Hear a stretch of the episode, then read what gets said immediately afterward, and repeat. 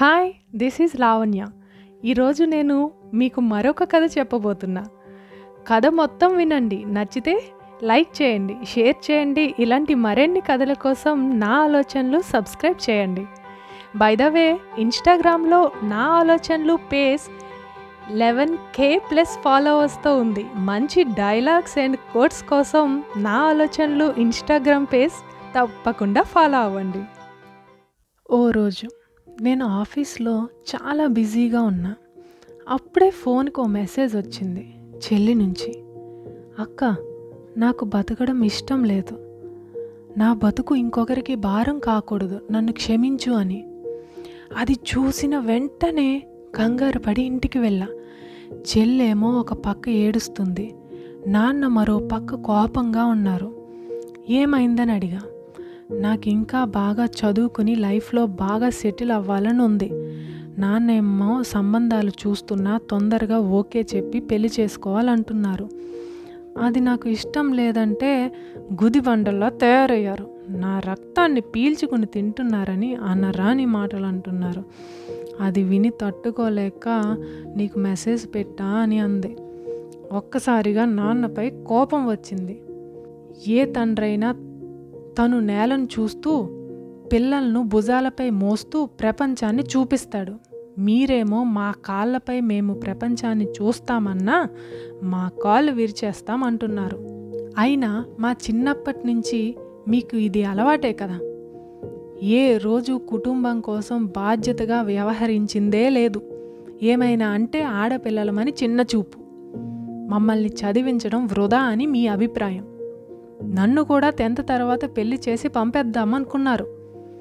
మీతో గొడవ పడి చదువు కొనసాగించా. ఎంత కష్టమైనా నిలబడ్డా. అందుకే ఈరోజు స్వతంత్రంగా జీవించగలుగుతున్నా. నన్ను చూసి పెరిగింది అది నాలాగే చదువుకోవాలనుకుంటుంది. వీలైతే నడవడానికి దారి చూపండి. అంతేగాని మా దారిని ముళ్ళదారి చేయకండి నాన్న అని కన్నీరు నిండిన కళ్ళతో ప్రాధేయపడ్డా. దానికి నాన్న కనీసం నా మొహం వైపు చూడకుండా మీ చావేదో మీరు చావండి అంటూ వెళ్ళిపోయారు. ఈ విషయంలో అమ్మ ఏమీ చేయలేని పరిస్థితి. మా బాధను పంచుకోవడం తప్ప. నాన్నను ఎదిరించి ఒక్క మాట మాట్లాడలేదు. ఆ తర్వాత రోజు. ఆఫీస్కి వెళ్ళి మధ్యలో వదిలేసిన వర్క్ మొదలుపెట్టా. ఇంతలో మాట్లాడాలి క్యాబిన్కి రమ్మని బాస్ నుంచి కాల్ వచ్చింది ఇలా లోపలికి వెళ్ళానో లేదో నన్ను తిట్టడం మొదలుపెట్టారు. నీలాంటి వాళ్ళు ఎందుకు వస్తారు ఆఫీస్కి? ఇంపార్టెంట్ ప్రాజెక్ట్ మధ్యలో చెప్పా పెట్టకుండా వెళ్ళిపోయావు మిమ్మల్ని నమ్ముకుంటే కంపెనీ మూసేయాల్సి వస్తుంది. ఇలా ఏవేవో అంటున్నారు. కానీ నేను ఎందుకు అలా మధ్యలో వదిలి వెళ్ళాల్సి వచ్చిందో కనీసం అడగలేదు. అయినా నేను అవేమీ పట్టించుకోకుండా సారీ చెప్పి బయటకు వచ్చేసాను మా బాస్ కూడా మా నాన్నలాగే ఆడవాళ్ళంటే చిన్న చూపు. అది కూడా స్వతంత్రంగా బతికే ఆడదంటేనే నచ్చదు. అయినా అవేమీ పట్టించుకోకుండా ముఖంపై చిరునవ్వుతో చేయాల్సిన పనిని సమయానికి పూర్తి చేస్తూ మరొక వైపు ఇంటి బాధ్యతలు చూసుకుంటూ ముందుకు సాగుతున్నా. నేనే కాదు నాలా ఎందరో. మనసులో ఎన్ని బాధలున్నా ముఖంపై చిరునవ్వుతో ఓవైపు తమ బాధ్యతలు నిర్వహిస్తూనే స్వతంత్రంగా నిలబడ్డానికి ప్రయత్నిస్తున్నారు. అయినా ఆడవాళ్ళగా మాకు కావాల్సింది స్కూల్ గోడలపై స్త్రీలను గౌరవించమని రాసే రాతలో లేదా ఆర్టీసీ బస్సులో స్త్రీలకు మాత్రమే అని కేటాయించిన నాలుగు సీట్లో కాదు.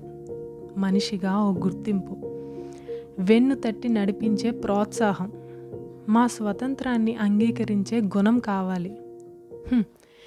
గుడిలో దేవతగా పూజించి బయట సమాజంలో అనగదొక్కేస్తే ఏం లాభం? అని అనుకుంటూ పెండింగ్లో ఉన్న వర్క్ని మొదలుపెట్టింది వైష్ణవి.